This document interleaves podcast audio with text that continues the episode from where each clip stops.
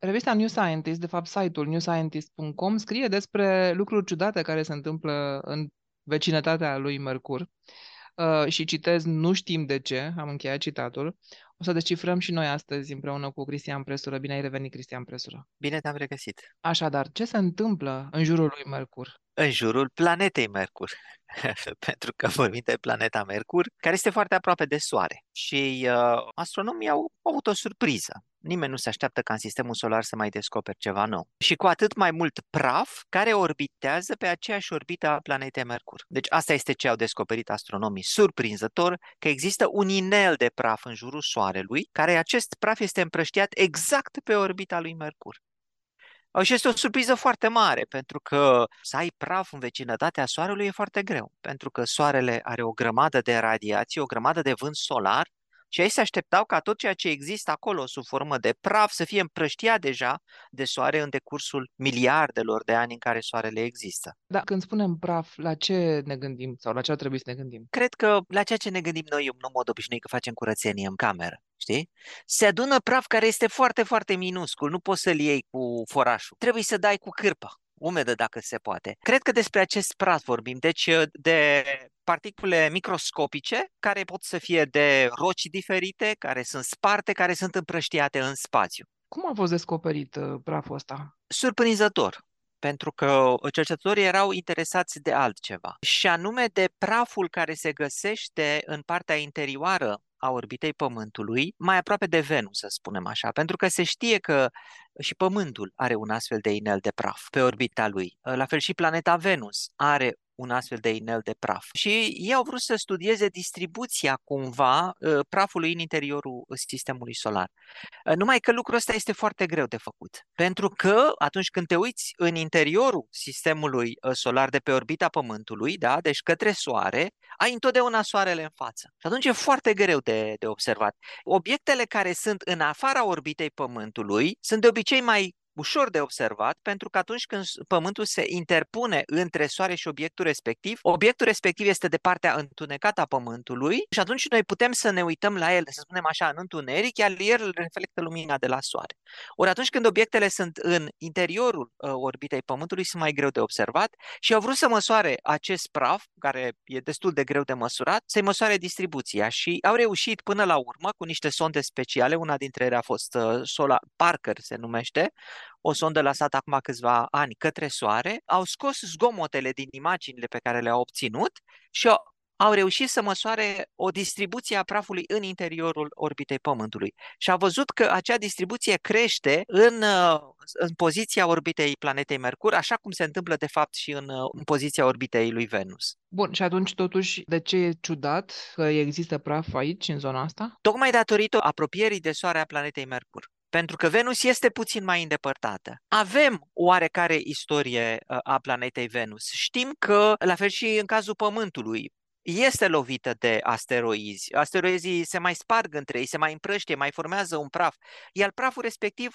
rămâne. Pentru că Pământul, de exemplu, e suficient de departe și atunci praful respectiv care este împrăștiat este cumva captat de, de câmpurile gravitaționale ale planetelor, așa cum se întâmplă de fapt cu Jupiter, pentru că Jupiter captează în jurul lui asteroizi, așa numiți asteroizi troieni, care au un câmp gravitațional foarte puternic, iar acei asteroizi troieni orbitează în jurul Soarelui pe aceeași orbită care este și uh, a planetei Jupiter. Deci la fel se întâmplă și cu Pământul, la fel se întâmplă și cu Venus, dar într-o mult mai mică instanță. Densitatea prafului pe această orbită a planetei Venus este doar de 10 ori mai mare decât densitatea medie a prafului din sistemul solar. Deci practic este cu puțin mai mare. Ei, dacă ne ducem către Mercur, avem acel vânt solar și atunci întrebarea se pune cum de rezistă acel praf acolo și cum s-a format. Bun, ă, deocamdată nu putem răspunde la întrebarea asta, dar oare dacă am putea răspunde, sigur, speculăm, ce informații am putea căpăta, cu ce ne-ar ajuta, ce ar schimba? Cercetătorii au încercat să răspundă la această întrebare, dar nu pentru Mercur, pentru că este foarte dificil. Și și-au pus problema prafului care există pe orbita lui Venus, că este mai mult, este mai ușor de studiat. Și au făcut și niște simulări și au publicat o altă lucrare, în care ei au ajuns la concluzia că praful care există pe orbita lui Venus este rezultatul ciocnirilor a mii de asteroizi de-a lungul miliardelor de ani. Ei au estimat că au fost cam 10.000 de asteroizi care s-au ciocnit și au format acest praf. Însă, atenție, acum, spun ei, ar putea să mai existe cam 800 de asteroizi care orbitează cumva și încă sunt influențați de către planeta Venus. Numai că nu poți să-i găsească cu telescoapele. Tocmai pentru că, așa cum am spus, trebuie să ne uităm pe partea interioară a orbitei și atunci ne orbește Soarele.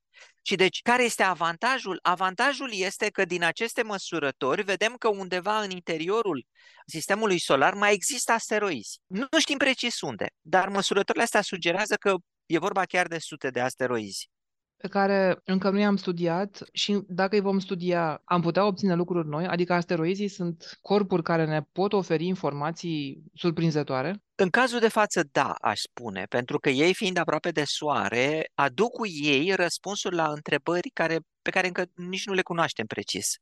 Pentru că ne întrebăm cum s-au format în apropierea Soarelui sau cum rezistă acolo, ce se întâmplă cu praful acela care este aproape de Mercur, care este compoziția lui. Pentru că trebuie să aibă o compoziție specială din moment ce rezistă la vântul solar. Și în felul ăsta, dacă îi descoperim, dacă îi studiem, aflăm informații despre istoria sistemului solar, despre cum s-au format. Și de ce nu? Poate că sunt și informații practice, pentru că dacă vorbim niște asteroizi care sunt aproape de Venus sau în zona respectivă, poate că, nu știu, trimitem sonde și găsim ceva acolo ce poate n-am putea să găsim în altă parte.